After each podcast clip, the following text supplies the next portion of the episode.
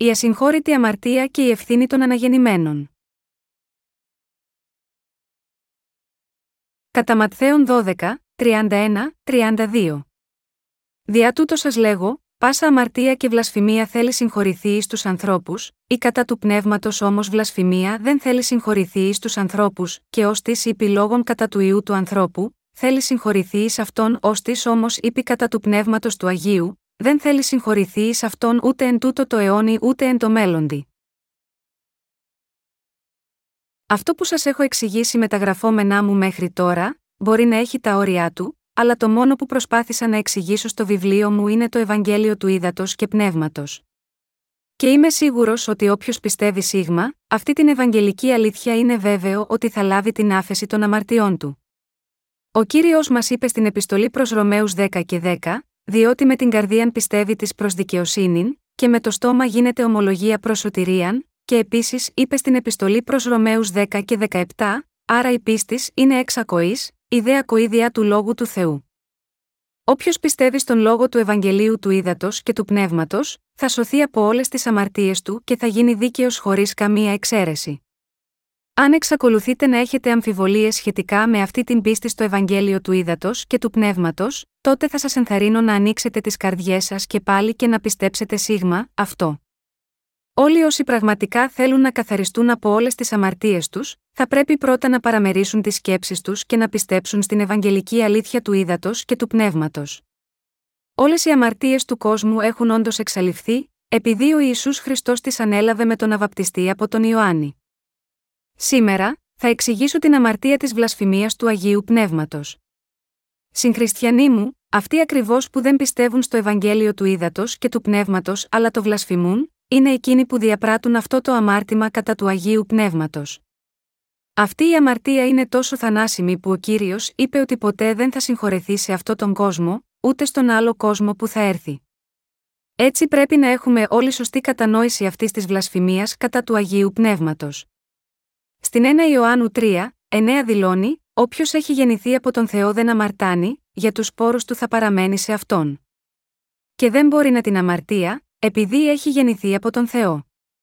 Αυτή η περικοπή σημαίνει ότι όσοι πιστεύουν στο Ευαγγέλιο του Ήδατος και του Πνεύματος, το Ευαγγέλιο της δύναμης και της άφεσης της αμαρτίας, δεν διαπράττουν την βλασφημία κατά του Αγίου Πνεύματος. Σε αντίθεση, όμως, είναι γραμμένο στην επιστολή προς Εβραίους 6, 4, 8, διότι αδύνατον είναι οι άπαξ φωτισθέντες και γευθέντες της επουρανίου δωρεάς και γενόμενοι μέτοχοι του Αγίου Πνεύματος και γευθέντες των καλών λόγων του Θεού και τας δυνάμεις του μέλλοντος αιώνος, έξι και έπειτα παραπεσόντες, αδύνατον να ανακοινιστώσει πάλινης μετάνιαν, ανασταυρούντες σε αυτού των ιών του Θεού και κατεσχύνοντες.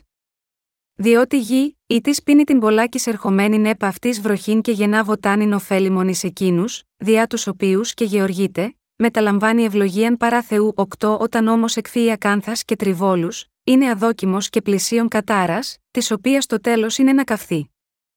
Επίσης, είναι γραμμένο στην επιστολή προς Εβραίους 10, 26, 29, διότι εάν εμείς αμαρτάνομεν εκουσίως, αφού ελάβομεν τη γνώση της αληθείας, δεν απολείπεται πλέον θυσία περί αμαρτιών, αλλά φοβερά της απεκδοχή κρίσεως και έξαψης πυρός, το οποίο μέλει να κατατρώγει τους εναντίους. Εάν της αθετήσει των νόμων του Μωησέω, επί δύο ή τριών μαρτύρων αποθνίσκει χωρίς έλεος πόσον στοχάζεστε χειροτέρα τιμωρία θέλει κριθεί άξιος ο καταπατήσας των ιών του Θεού και νομίσα κοινών το αίμα της διαθήκης, με το οποίον υγιάστη, και υβρίσα στο πνεύμα της χάριτος. Όλα αυτά τα χωρία μας προειδοποιούν ότι αν κάποιος, ξέρει για το βάπτισμα που ο Ιησούς Χριστός έλαβε από τον Ιωάννη και το χύσιμο του αίματό του στον Σταυρό, και ακόμα αρνείται και απορρίπτει αυτό το Ευαγγέλιο, μετατρέπει τον εαυτό του αυτοβούλος σε κάποιον που βλασφημεί το Άγιο Πνεύμα. Όταν η βίβλος μιλάει για τη βλασφημία κατά του Αγίου Πνεύματος, αυτή είναι η αμαρτία της άρνησης και απόρριψης να πιστεύσουμε ότι ο Ιησούς Χριστός μας έχει σώσει όλους μέσω του βαπτίσματος και του αίματος που έχησε. Συνεπώς, όποιος διαπράττει αυτή τη βλασφημία, δεν μπορεί πλέον να εξηλαιωθεί από τις αμαρτίες του με οποιοδήποτε άλλο τρόπο. Τέτοιοι άνθρωποι δεν πιστεύουν ότι η τοποθέτηση των χεριών επάνω στο κεφάλι του θύματος της προσφοράς και το χύσιμο του αίματός του στην παλαιά διαθήκη, ήταν το ίδιο με το βάπτισμα που έλαβε ο Ιησούς Χριστός από τον Ιωάννη και το χύσιμο του αίματός του στον Σταυρό. Αυτός είναι ο λόγος που δεν μπορούν να λάβουν την άφεση των αμαρτιών τους. Είναι γραμμένο στην 1 Ιωάννου 5 και 16, εάν της είδη των αδελφών αυτού αμαρτάνοντα αμαρτίαν ουχή θανάσιμον, θέλει ζητήσει, και ο Θεός θέλει δώσει εις αυτόν ζωήν, εις τους αμαρτάνοντας ουχή θανασίμο. Είναι αμαρτία θανάσιμος, δεν λέγω περί εκείνης να παρακαλέσει.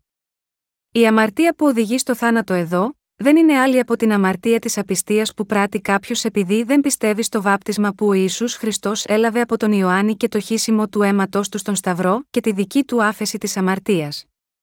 Με άλλα λόγια, αυτό το αμάρτημα της δυσπιστίας στο Ευαγγέλιο του Ήδατος και του Πνεύματος, είναι αυτό που αποτελεί την ίδια την βλασφημία κατά του Αγίου Πνεύματος.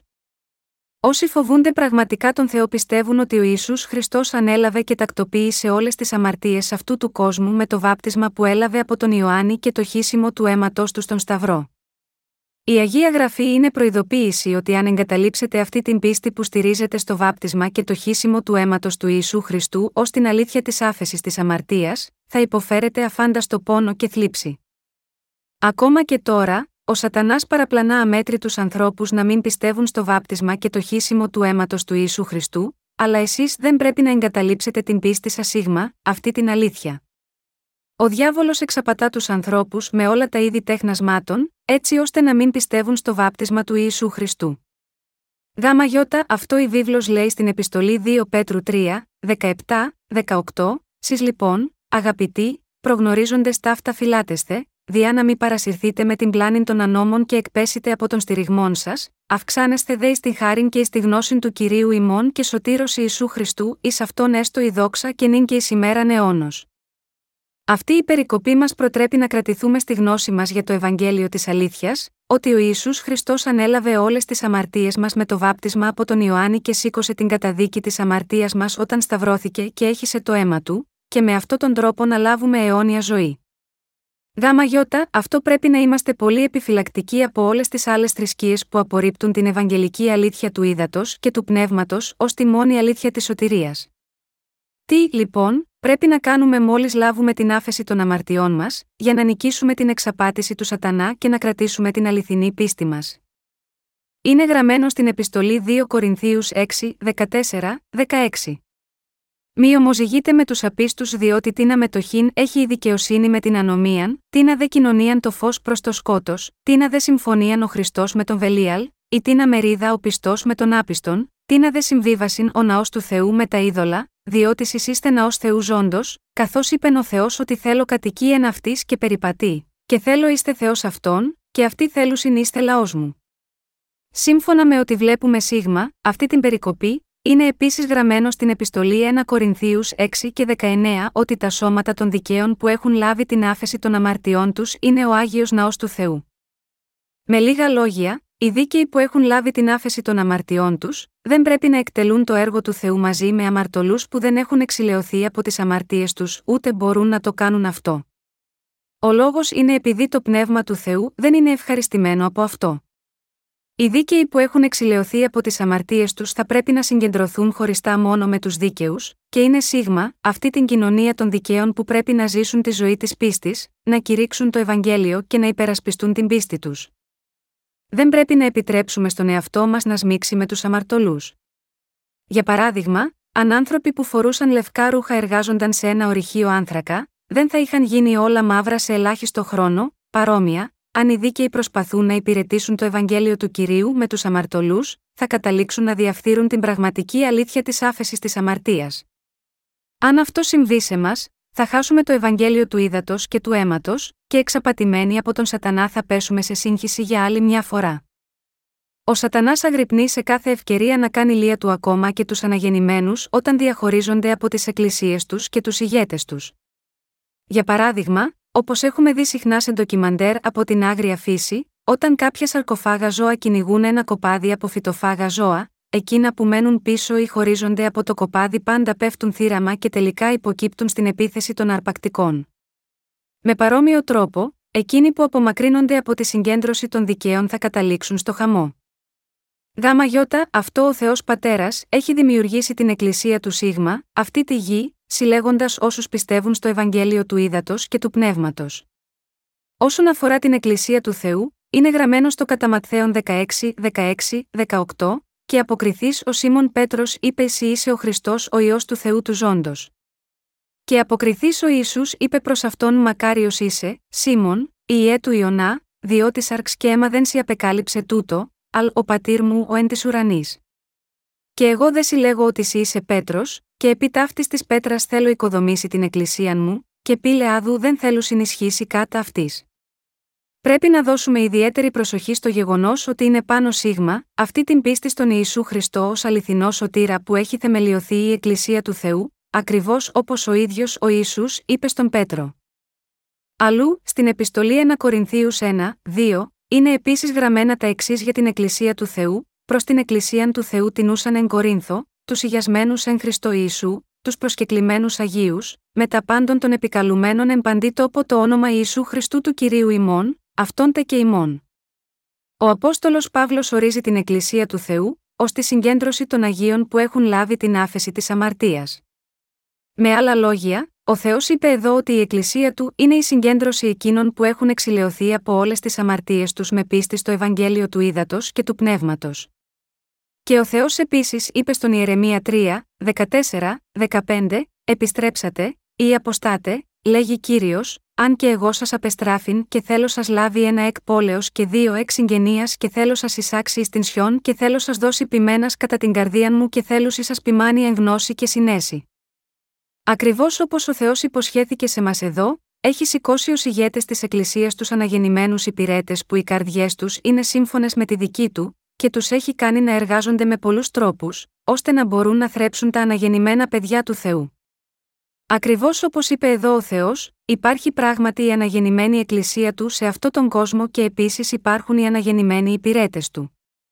Είναι θέλημα του Θεού προς τους αναγεννημένους, που διορίζει στην Εκκλησία του τους ποιμένες του για να θρέψουν και να φροντίσουν για τους Αγίους που πιστεύουν στο Ευαγγέλιο του Ήδατος και του Πνεύματος με τον λόγο της αλήθειας. Έτσι οι Άγιοι δυναμώνουν στην αλήθεια. Ο Απόστολος Παύλος ομολόγησε για την κλίση του, εμπρός τον βασιλιά Αγρίπα, λέγοντας: Εκλέγον σε εκ του λαού και των εθνών, εις τα οποία τώρα σε αποστέλω διά να ανοίξει του οφθαλμούς αυτών, ώστε να επιστρέψωσιν από τους κότους εις το φως και από τις εξουσίες του σατανά προς τον Θεόν, διά να λάβω συνάφεση αμαρτιών και κληρονομίαν μεταξύ των ηγιασμένων διάτηση εμέ πίστεως. Πράξεις 26, 17, 18. Ο Θεός θέλει να ελευθερώσει όλους τους αμαρτωλούς από όλες τις αμαρτίες τους μέσω της Εκκλησίας και των υπηρετών του, έτσι ώστε να μπορούν να κληρονομήσουν τη βασιλεία των ουρανών και όλες τις ευλογίες του με πίστη. Το να γίνουν μέλη της Εκκλησίας του Θεού είναι το προνόμιο των σωσμένων. Και τώρα έχουμε άλλο ένα προνόμιο, να κηρύξουμε το Ευαγγέλιο του Ήδατος και του Πνεύματος σε όλο τον κόσμο, ενωμένοι με την Εκκλησία του Θεού. Όταν είμαστε πιστοί σε αυτά τα προνόμια, μπορούμε να οδηγήσουμε ολόκληρη την ανθρωπότητα στον δρόμο της νέας ζωής.